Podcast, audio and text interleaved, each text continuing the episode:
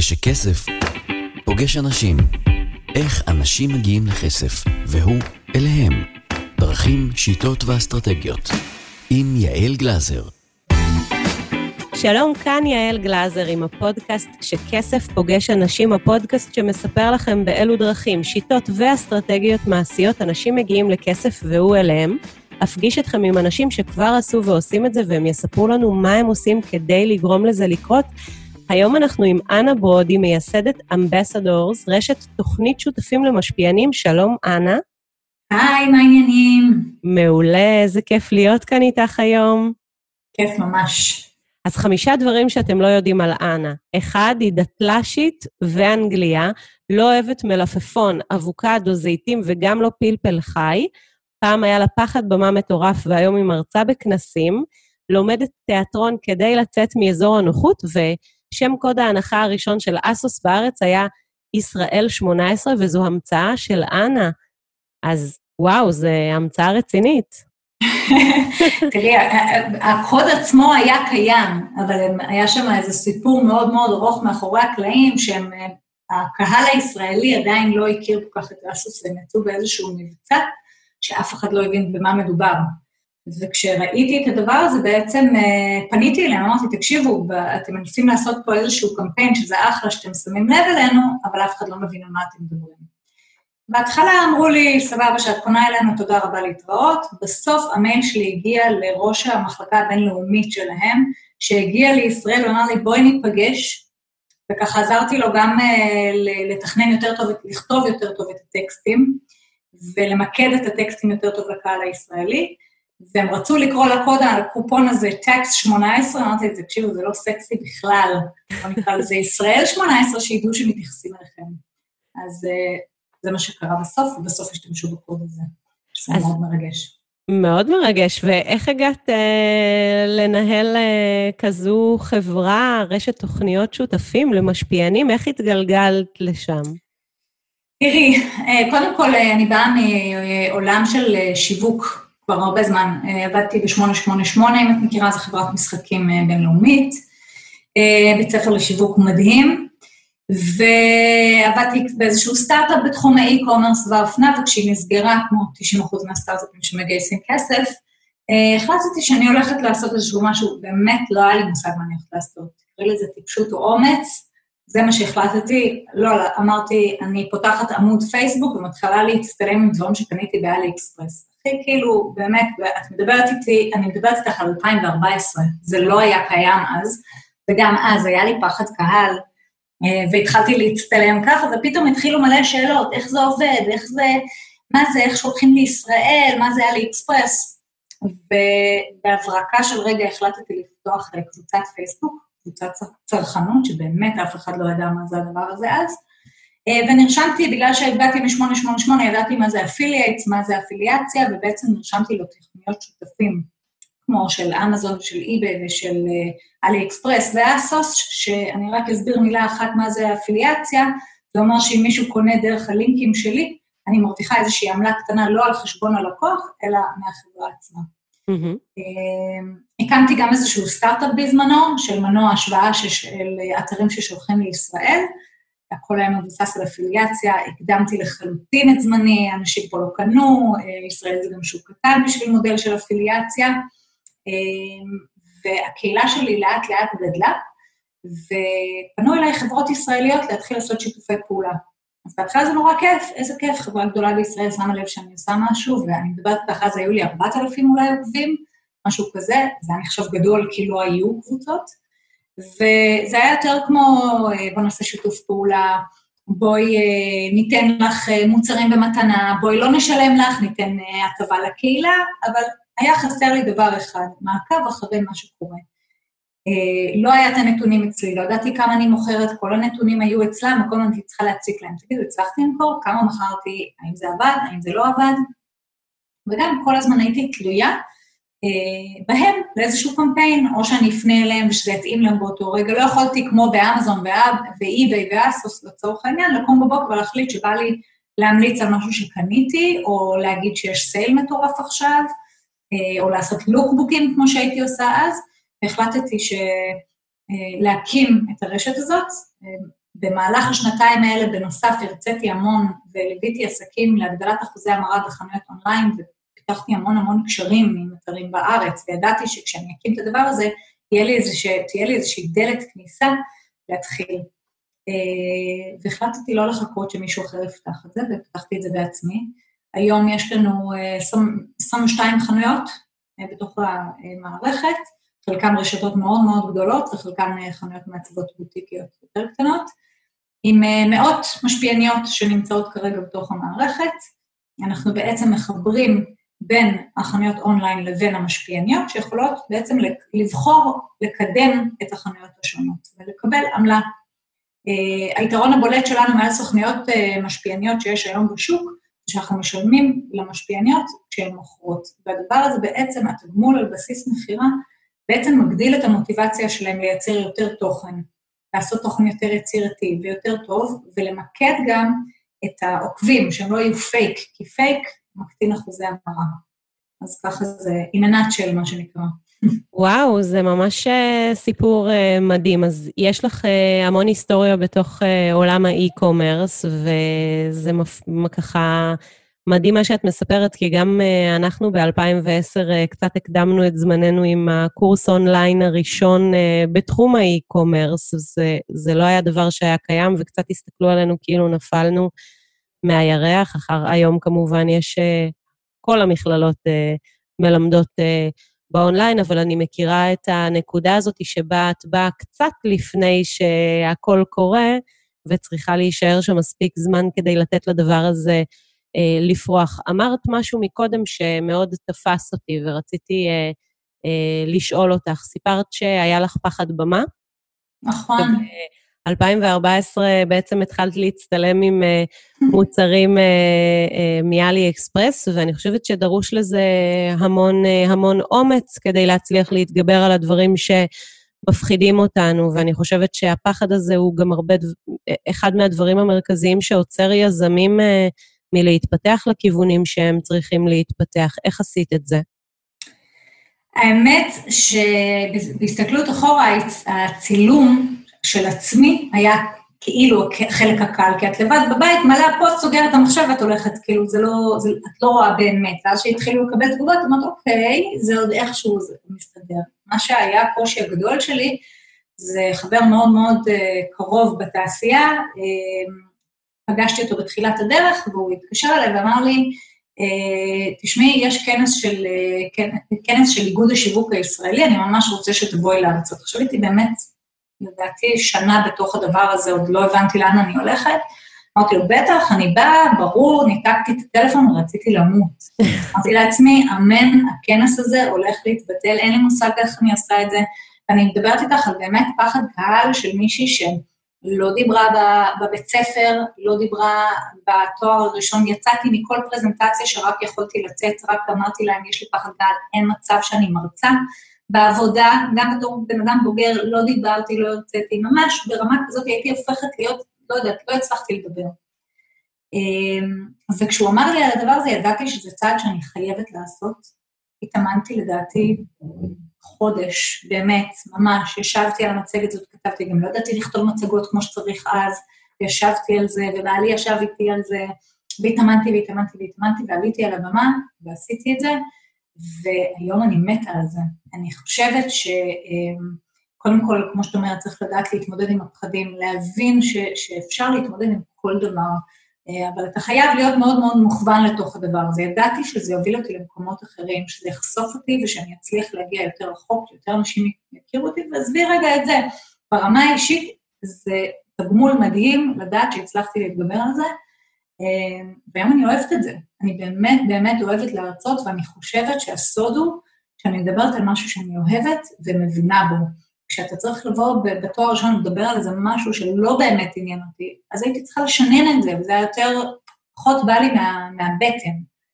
והיום אני עושה את זה באמת מתוך אהבה ומתוך אה, אמונה שהמסרים שאני מעבירה הם מסרים נכונים וטובים, ולמדתי לספר את הסיפור כמו שצריך. אז אה, כן, זו הדרך שעשיתי בעניין הזה. אני אספר לך שלא היה לי אף פעם פחד במה, למדתי תיאטרון אה, מגיל, אה, בגיל יחסית צעיר, אבל כשדיברת על לשנן את הכל, זה הזכיר לי שבתחילת הדרך הייתי משננת את כל ההרצאות שלי בעל פה. וואו. הייתי עולה על הבמה ופשוט יורה, ואני זוכרת שזה הגיע לכדי זה שאיפשהו ב-2016 היה לי כנס של שלוש שעות, וידעתי אותו מא' ועד ת' בעל פה, ובסוף הכנס הזה החלטתי שאני לעולם יותר לא משננת אה, תוכן בהרצאות, ואני מביאה את עצמי. כי אומרים ש-70% זה מה שאתה מביא ורק 30% זה מה שאת מדברת עליו, ו, ויש 70% משקל לאיך שאת באה, וכשאת באה משננת ולומדת הכל בעל פה, את כל כך מלאה, שאין לך אפילו אפשרות להסתכל, את כל הזמן עסוקה בלנסות ולשחזר את מה שאת צריכה להגיד. ממש. את לא יכולה לראות את מי שנמצא שם מולך. וזה בעצם הדבר החשוב. אני חושבת שגם באמת כשאת אה, משננת משהו, את, אה, כמו שאמרת, את יורה את זה, ואת לא מצליחה בכלל אה, להעביר את הטקסט כמו שצריך, זאת אומרת, כמו איזה רובוט כזה. ממש, כן. ממש ככה. אז רציתי לשאול אותך קצת על עולם האי-קומרס וההתפתחות שלו. אוקיי, 2014 הייתה קצת מוקדמת, אבל אז בשש שנים סגרנו פערים מהירים. איך ההתפתחות של עולם האי-קומרס בעצם משפיעה עלייך ועל העסק שלך? בואי נגיד ככה, קודם כל בקורונה היא מאוד, היא מאוד משפיעה, כי הכל הפך להיות אונליין, אה, אבל בעצם העובדה שבכלל אנשים למדו לקנות אונליין והעבירו הרבה מהחיים שלהם בלי קשר לקורונה, התחילו להעביר את החיים שלהם לאונליין והבינו את היתרונות של זה. העסק שלי יכול לפרוח בתוך הדבר הזה, בתוך האונליין. ומעבר לזה שעולם המשפיעניות זה עולם שהוא גם מתפתח בשנים האחרונות. אה, המודלים הקיימים בשוק, מעבר למה שאני עושה, זה מודלים של אה, תשלום על חשיפה, שחברות מוציאות אה, תשלומים מטורפים על שיווק משפיעניות. אני חושבת שיש איזושהי עכשיו הבנה של איזה משפיעניות מגיע להם במרכאות את הסכומים הגדולים האלה, כי הם באמת כמו שלט חוצות, אבל מצד שני, כמו שלט חוצות, הקהל יעד לא מספיק ממוקד. זאת אומרת, תשימי שלט חוצות באלון, יעברו גברים, ילדים, נשים, זה לא באמת ממוקד. אני חושבת שיש איזה, עכשיו איזושהי אה, הבנה של אה, מנהלי השיווק, שצריך לעשות פה איזשהו רה-אורגניזציה, שיווק משפיענים ימשיך להיות פה גם במודל של חשיפה. מה שאני עושה זה בא להשלים את זה, את המקום הזה. אני חושבת שיש מקום גם וגם. הסוכניות המשפיענים בדרך כלל עובדים, אה, עובדות עם המשפיעניות הגדולות, ואני עובדת עם המיקרו, ועם ענן המשפיענים, שכל המחקרים מראים שזה הדבר הבא בגלל האחוזי engagement הגבוהים שיש להם, בגלל ה dedication שלהם לתוך הדבר הזה, ועם ה engagement שהם יותר גבוה, אז אחוזי המרה שלהם גם יותר גבוהים. אני יכולה להגיד לך שיש אצלנו משפיענות מאוד מאוד גדולות ומאוד קטנות, ולפעמים הקטנות by far עוקפות ברמת המכירות את הגדולות, שזה נתונים מאוד מפתיעים. איך זה בעצם עובד? יש איזושהי משפיענית שבאה ואומרת, אני רוצה להשתמש בחשיפה הגבוהה שיש לי כדי גם לפרסם אה, ולהמליץ על מוצרים, ואז עם מה היא מתחברת לחברה שלך, ומה קורה שם בעצם, איך זה עובד? בעצם היא משפיענית עכשיו, יש לה, לא יודעת, יש משפיענית בתחום הביוטי, אינסטגרמרית או בלוגרית בתחום הביוטי, והיא רוצה עכשיו, אה, והיא כותבת גם ככה תוכן, וגם ככה היא, היא רוצה, בוא נגיד לבלוג, אוקיי? היא כותבת גם ככה תכנים. אני מאפשרת לה בעצם לייצר, להמשיך לייצר את אותם תכנים, אבל גם להרוויח כסף, אוקיי? ברגע שהיא שמה לינקים בתוך הבלוג שלה, הם ירוקים עדי עד, היא יכולה להשתמש בהם לנצח. באינסטגרם זה קצת סיפור אחר, בגלל שהפלטפורמה של האינסטגרם היא קצת יותר בעייתית מבחינת הלינקים. זאת אומרת, בפיד אי אפשר לשים לינק, ורק למי שיש מעל עשרת אלפים אה, עוקבים יכולה לשים בסטורי וב swipe up. אבל גם פה היא יכולה לבחור, אם יש לה מוצרים בבית, היא יכולה להשתמש בהם ולהגיד, הנה, תראו את המוצר המהמם הזה, ולהראות איך, זה, איך משתמשים, ולשים לינק ב swipe up. וגם אנחנו עושים קמפיינים שבהם אנחנו בוחרים על בסיס אחוזי המרה, לא על בסיס כמות העוקבים, בסיס אחוזי המרה שאני רואה בתוך המערכת, אוקיי, המשפיענית הזאת, אחוזי המרה שלה הם שלוש, שלושה וחצי אחוז. בואו ניקח אותה וניתן לה מוצר, וניתן לה עוד איזשהו, איזשהו boost, כי המודל הראשוני אצלנו הוא בלי מוצרים. אני לא נותנת מוצרים למישהי רק בגלל שיש לה כמות עוקבים, זה לא מעניין אותי. אותי מעניין אחוזי המרה, וברגע שאני רואה אחוזי המרה, אני לוקחת אותם, אני בוחרת אותם, וכל הזמן עושה אופטימיזציה.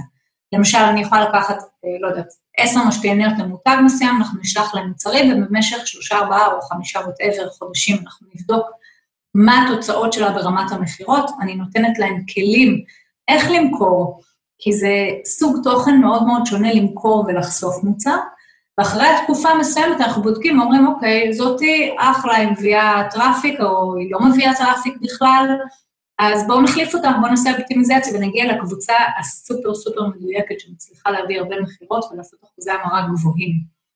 אז ככה אנחנו עובדים. מדהים. אה, קודם כל, זו פעם ראשונה שאני שומעת אה, על דבר כזה. אני מניחה שבארצות הברית זה הרבה יותר, אה, או בחו"ל זה יותר מפותח, אבל זה מאוד מעניין מה שאת מדברת עליו. אפשר להגיע באמצעות זה באמת להכנסה משמעותית בתור משפיען שהוא לא משפיען עם מיליוני עוקבים וכולי, אפשר עדיין לעשות משהו שהוא משמעותי? תראי, הכל עניין של התמדה ו... ועקביות. שוב, אנחנו שוק קטן, אני לא מבטיחה לאף אחד להיות מיליונרית מזה, אבל אני כן יכולה להגיד לך שיש אצלנו בנות שעושות אה, תוספת הכנסה מאוד מאוד נחמדה.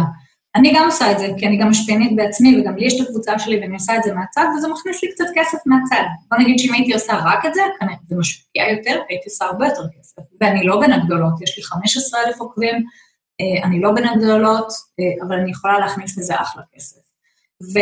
יותר מזה, אני אומרת, הבנות האלה גם ככה מייצרות תוכן בשביל הפאן. אני נותנת להן הזדמנות לעשות כסף.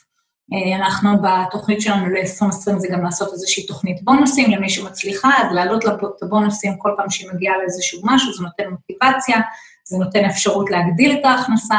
זאת אומרת, יש פה עוד דברים, וגם אני גם מגלה שאנחנו עובדים על עוד מודלים שמאפשרים להם גם להרוויח כסף בלי, בלי קשר לזה. אז אנחנו גם לכיוון הזה. ואיך את uh, מנהלת ביום-יום כמות כל כך גדולה של אנשים? זה ממש להיות uh, מנהלת על כזו. זה לא פשוט. אה, יש הרבה ערוצים.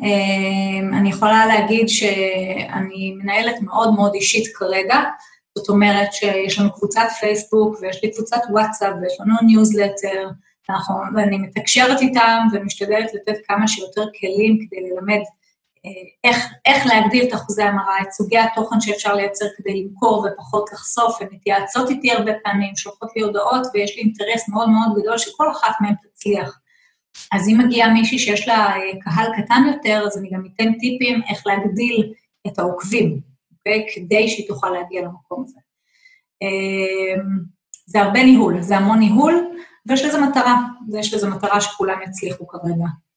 ואת חושבת שמישהי שנניח אה, אין לה עדיין כמות גדולה של עוקבים, אבל היא אומרת לעצמה, mm, זה יכול להיות דווקא עסק מעניין, יש לי על מה לדבר, ואני חושבת שאני יכולה להיות מעולה במכירה של מוצרים למטבח, זה משהו שאפשר לפתח אותו, או שצריך כבר לבוא מוכן? אנחנו עובדים עם אנשים שהם כבר מוכנים כרגע בתוך המערכת. יש לנו תוכנית גם לבוא במרכאות להכשיר אנשים כדי להגיע למקום הזה, כי יש כל כך הרבה אנשים בעלי כל כך הרבה תחומי עניין שיכולים לפתח את הדבר הזה, נורא מעניין אותם לדעת איך הם יכולים גם לכתוב וליהנות ממה שהם עושות, וגם להרוויח כסף על הדרך. אז כן, רק צריך לזכור שצריך סבלנות. זה לא שהיום תפתחי בלוג ומחר יהיה לך מיליון עוקבים, אה, מלא traffic, ושמחר תפתחי אינסטגרם ויהיה לך מלא עוקבים, כנ"ל לגבי קבוצה. זה לוקח זמן וצריך סבלנות, אבל זה לחלוטין אפשרי. אחד הסיפורים אה, שאני גם נותנת אה, בחלק מהשיעורים שאני מעבירה על הנושא הזה של המשפיענים, זה הפסטיבל פייר, ש... שהיה ב-2017, נדמה לי, 2016, שגם נטפליקס הוציאו עליו את הסרט, על היזם על הזה שהביא את כל הפרסם, וזה היה אחד מהרגעים הראשונים שהשתמשו במשפיענים בארצות הברית, פרסם בעצם איזשהם, איזשהו אירוע באיי הבהאמאז, ובעצם הביא כמות אדירה של אנשים שקנו מראש את הכל, ובאמת mm. השקיעו אה, עשרות אה, מיליוני דולרים בהפקה הזאת, ובסופו של דבר האופן שבו הוא פרסם את האירוע הזה, את הפסטיבל, את הפסטיבל הזה, פסטיבל פייר, היה באמצעות משפיענים. ונרשמו כמות אדירה של אנשים, הגיעו לבהאמאס ואז גילו שהמלונות פאר זה בעצם אוהלי חירום, וגשם שוטף כיסה את האי באיזושהי סערה, ואנשים נתקעו בשדה תעופה, וכל המסעדות היו סגורות, וכל האנשים שהיו אמורים להופיע לא הגיעו, ובקיצור, הפכו את זה לסרט מאוד רציני בנטפליקס, והוא נכנס כמובן לכלא על הונאה, אבל זה היה אחד מרגעי ה... בוא נאמר, הפיק, שאחריו גם שמו כל מיני הגבלות על אה, שיווק משפיענים בחו"ל או בארצות הברית, בגלל ההבנה שבאמת אפשר, לעש...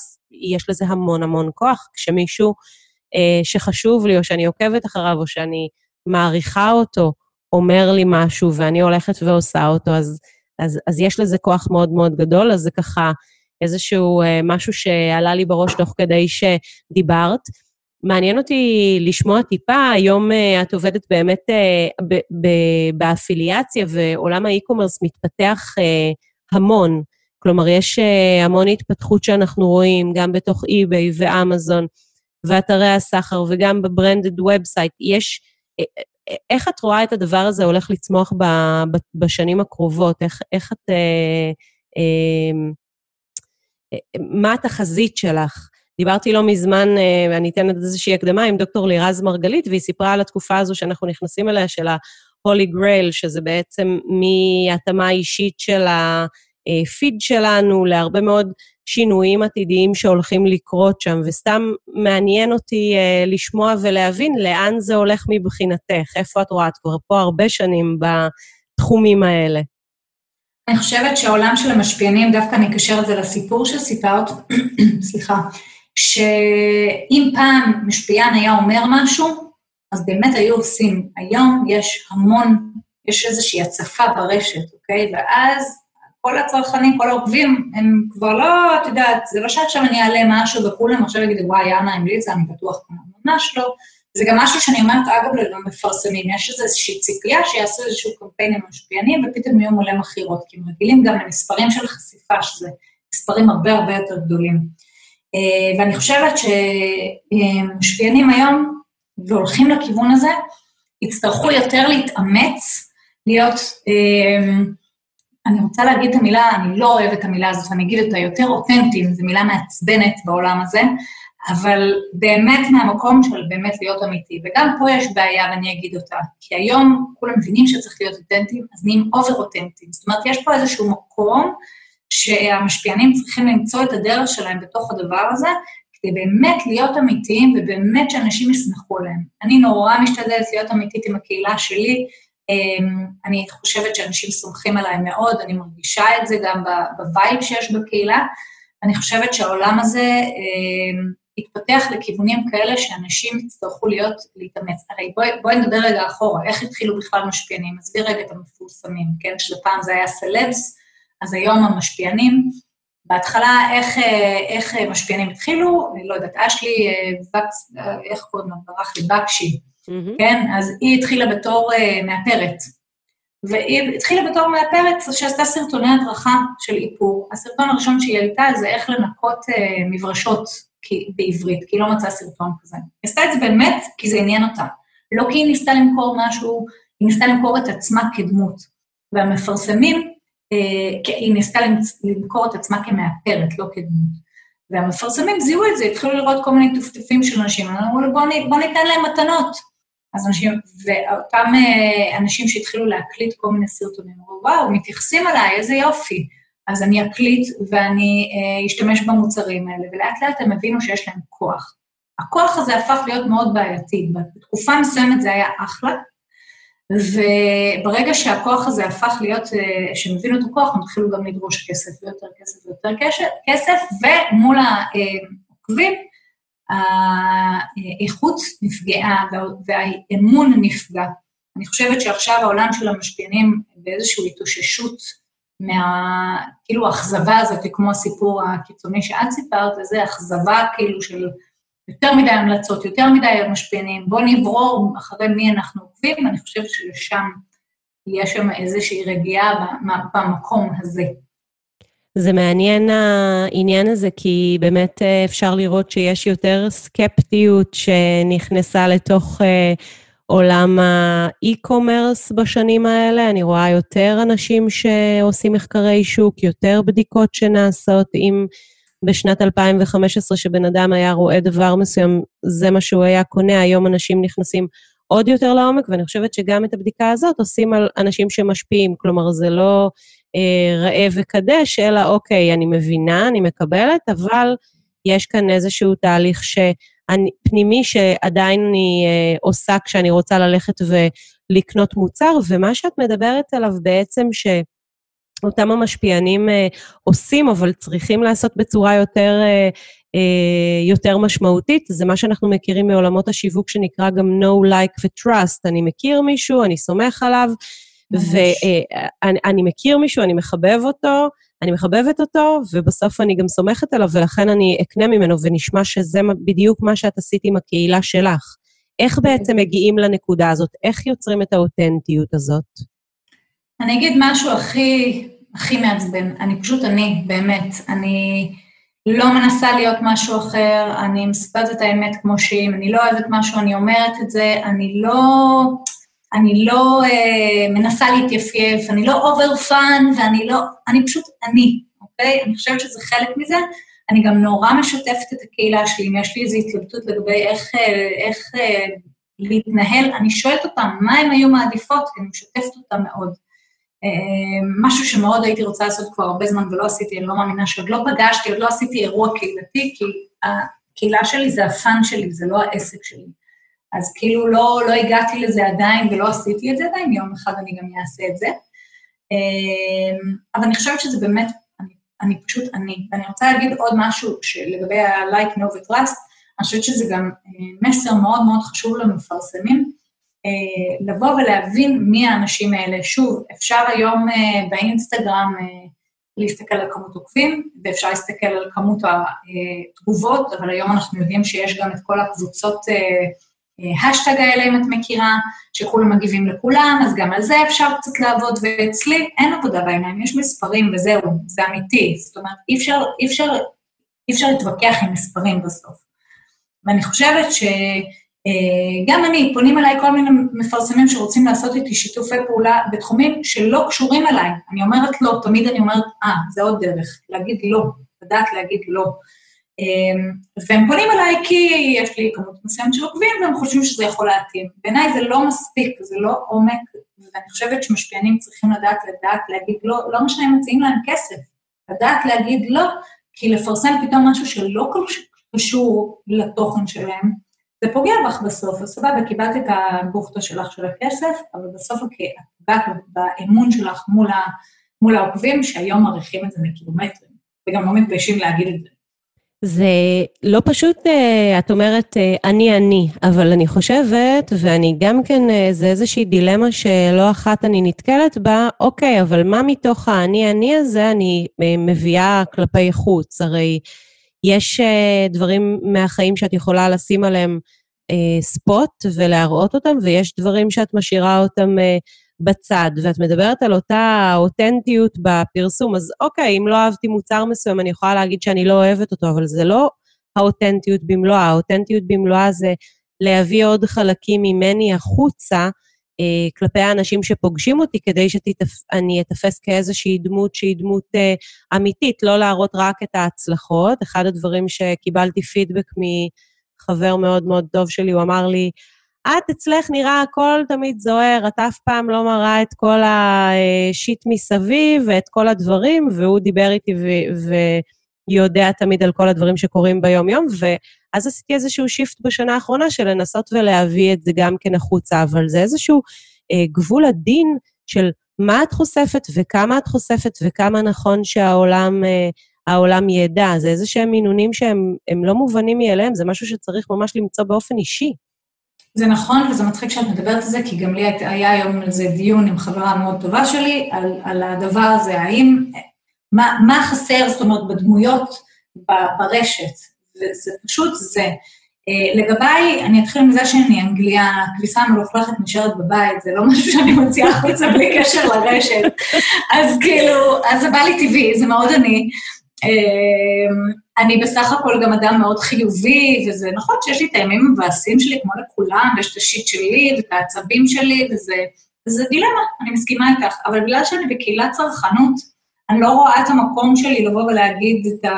השיט שקורה לי בחיים. יכול להיות שזה גם טעות, יכול להיות שאת יודעת, בתור משפיענית, או איך שאת רוצה לקרוא לזה, מנהלת קהילה נגיד, יתחברו אליי יותר אם אני אשתף את החיים שלי, נכון? אבל אותי באופן אישי לא מעניין להכניס אנשים לתוך החיים שלי, כי זה החיים שלי. הייתה תקופה למשל שהייתי מאוד חזק בסטורי באינסטגרם, והייתי מעלה מלא. ובאיזשהו שלב, אני מודה, שפשוט היה נמאס לי לעצור כל הזמן רגע ולצלם, לעצור רגע ולצלם. והיה לי איזו הפסקה של חודשיים, לא העליתי כלום, ממש כלום, כלום, כלום. הקהילה שלי, אגב, היא בפייסבוק, אז זה יותר קל מהמקום הזה. ועכשיו, את יודעת, אני מאוד מאוד בוחרת מה אני מעלה שם. וזה לא ממקום של שיווק ולא ממקום של לא להיות אותנטית, להפך, זה להיות מאוד מאוד נאמנה לעצמי, כי נורא קל להישאר בתוך האינסטגרם ולנסות להציג גם, גם, אגב, היום להציג את השיט זה גם נהיה קטע, את יודעת, בואי נראה גם את השיט, אני נורא אמיתית ואני נורא זה. אני קודם כל שואלת את עצמי, האם זה משהו שאני רוצה לחשוף? לא משנה, קשור לעבודה שלי, לא קשור לזה, אני נאמנה לעצמי כדי להבין אם זה משהו שאני רוצה להראות. ואם אני אומרת כן, אז אחלה, ואם אני לא בטוחה, אז לא, וזהו, זה שם זה נגמר. זה באמת, אה, זה באמת, אני מסכימה איתך, זה קו מאוד מאוד עדין, שאני בטוחה שהרבה מאוד עונות על הסיפור הזה. אה, אני חושבת שהרבה משפיעניות אה, מנסים כך, מנסות למצוא את הדרך שלהם בתוך הדבר הזה, כי זה שינוי מאוד גדול. והסטורי הפך בעצם אשכרה לאח הגדול שנמצא כל הזמן בתוך החיים שלנו, ואני גם רואה הרבה משפיעניות שמדברות על זה, שהן לוקחות הפסקה רגע, שנמאס להן קצת, זאת אומרת, זה גם בסדר. אפשר גם לדבר על זה. וזה אולי, לא יודעת אם זה shit לגמרי, אבל זה בא ולהגיד, די, לא בא לי עכשיו, אני אפגש עוד כמה ימים ואני אחזור. או להיעלם ולחזור ולהגיד שלא היה לי כוח. זה ממש נושא מעניין. אני מוצאת אה, מצד אחד את יחסי האהבה-שנאה שלי עם הסטורי, אה, שמצד אחד אה, מפיק המון תוצאות ברמה העסקית וברמה של ה engagement עם הקהל, ומהצד השני הוא משעבד. ולמצוא את ה... כמו שאמרת, את המינון הנכון, ויש תקופות שזה באות בגלים, יש תקופות שזה מאוד קל והמון דברים קורים ואפשר לפרסם, ויש תקופות שנניח בימים האחרונים, שאני ממש מוצאת את עצמי מתקשה להעלות את הפוסט הבא, כי אני אפילו לא יודעת מה להגיד בתוך כל מה שקורה ביום-יום, ואוקיי, זה גם כן חלק מהדינמיות של החיים. תגידי, מה הדבר שאת הכי אוהבת בעסק שלך? מה את הכי אוהבת לעשות בעסק שלך? אני חושבת שקודם כל יש לי פה הרבה חופש, חופש פעולה. אה, גם ברמה האישית של החיים שלי, שאני יכולה להיות גם אה, אשת עסקים וגם לנהל משהו שהוא מאוד משמעותי ומאוד חלוצי בארץ ולטפח את היזמות שלי. אה, אני חושבת ש, שזה חלק מאוד משמעותי, וגם להיות בבית ולהיות להיות עם הילדות שלי ועם בעלי כשאני רוצה, ולקחת חופש כשאני רוצה, שזה זה, זה קצת מצחיק, כי הייתי שכירה המון המון המון שנים, ולא שמתי לב שרע לי. זאת אומרת, היה לי סבבה שם, ונהניתי מהעבודות שלי, ועבדתי באחלה מקומות, אמ, ואני חושבת שלא הבנתי עד כמה החופש הזה של ההחלטה אמ, היא משמעותית לי. זאת אומרת, לקחת את הדברים האלה אליי ולעשות את הדברים שלי, אמ, השאלה שלך היא דווקא שאלה טובה, אני חושבת שאחד הדברים שאני אוהבת זה באמת זה שזה מאכיל את היזמות שבי. אה, כל פעם אני עושה דברים חדשים, ואני מגיעה למקומות חדשים, ואני רואה גם את התגובות מסביב, שזה מחזק. אה, ובאמת, אני חושבת שאני מאוד חלוצה בתחום שלי פה, וזה באמת סיפוק אדיר, זה פשוט זה, זה פשוט סיפוק אדיר. שהוא גם רק הולך אה, להתפתח עוד יותר כשאנחנו, אם דיברנו על העתיד ולאן אנחנו הולכים, אז אם אנחנו הולכים בעקבות ארצות הברית, אז אפשר לראות קצת את הצפי של אה, לאן הדבר הזה הולך, ונשמע שאת בכיוון ובשוק מאוד מאוד טוב. אני חושבת שאם אני הייתי צריכה לענות על השאלה הזאת של מה אני הכי אוהבת, אז אני מאוד מתחברת לכל מה שענית, כי... יש איזשהו סיפוק מאוד גדול בלייצר משהו מאפס, ואז לראות אותו קורם עור וגידים, ויוצר, אה, יוצא, פתאום נוצר לזה איזושהי אה, ישות, והישות הזאת חיה ומתפקדת תודות לאנרגיה היומיומית שמכניסים בפנים, אבל את גם, גם אימא, ובתקופת הקורונה נמצאת בבית, ועדיין זה לא פשוט לג'גלל את הכל. זה לא פשוט בכלל. היתרון מאוד של העסק, הגדול של העסק שלי, זה שהוא אונליין, ושהאנשים שנמצאים, המשפיעניות שנמצאות כבר, הן כבר עובדות, אני לא חייבת להיות שם כל הזמן, זאת אומרת, אני כל הזמן רוצה להגדיל ולגדול, ושזה במצב רגיל, אבל העסק ממשיך להתקיים, שזה החלום תכלס, זה, זה אדיר, כאילו העסק מתחיל, ממשיך להתקיים. זה לא שאני יכולה להיעלם לגמרי, אבל אני לא חייבת להיות שם בפול גז, אז זה אומר שההתקדמות אה, תחכה כשהקורונה אה, תלך, בינתיים אני בונה עכשיו תשתית נוספת ל-2020, לרבעון הבא, ו- ו- וזה, וזה אדיר, אז בעצם כן מאפשר לי את השילוב הזה. שוב, זה מאוד אינטנסיבי להיות בבית בקורונה, זה מאוד, את יודעת, מדגדג לי כל הזמן ללכת למחשב הזה, אבל החלטתי אה, לשחרר ולהקשיב לעצמי ולהגיד, יש בזה משהו גם נורא נחמד ונעים, רגע לעצור את הטירוף, להבין מה חשוב לי, גם בעבודה, לעשות איזשהו, את יודעת, זום אאוט, לראות איפה אני משקיעה את המקומות הנכונים, כי הרבה פעמים אנחנו נורא עסוקים בתוך העשייה, ובוא נעשה את זה, ורגע, בוא נעשה זום אאוט ולעשות איזשהו מיפוי. ואני מגלה שיש דברים שאני לא צריכה להתמקד בהם עכשיו, ויש פה נקודות שכדאי לי לפתח קצת יותר, כי אני מבינה עכשיו מתוך חשיבה שיש לי הרבה זמן לחשוב, איפה כן להתמקד. אז אני רוצה להגיד לך אה, המון המון תודה על uh, זה שהיית כאן, ותודה לכל מי שמאזין לנו, ואני מזכירה לכם שאתם uh, מוזמנים uh, גם לבוא לבקר אותי באתר יעלגלזר.co.il ולהירשם uh, uh, לעדכונים של הערוץ, וככה לקבל ראשונים כל פרק שיוצא. אנא, אנחנו נשים כאן בתחתית לינק לקהילה ולאן ש... כדי שיוכלו למצוא אותך גם כן בקלות. אני רוצה להגיד לך המון תודה שהיית איתי כאן uh, הערב. היינו צריכות לעשות כל מיני uh, uh, פעולות מיוחדות כדי להצליח לגרום לראיון הזה לקרות, אבל הצלחנו.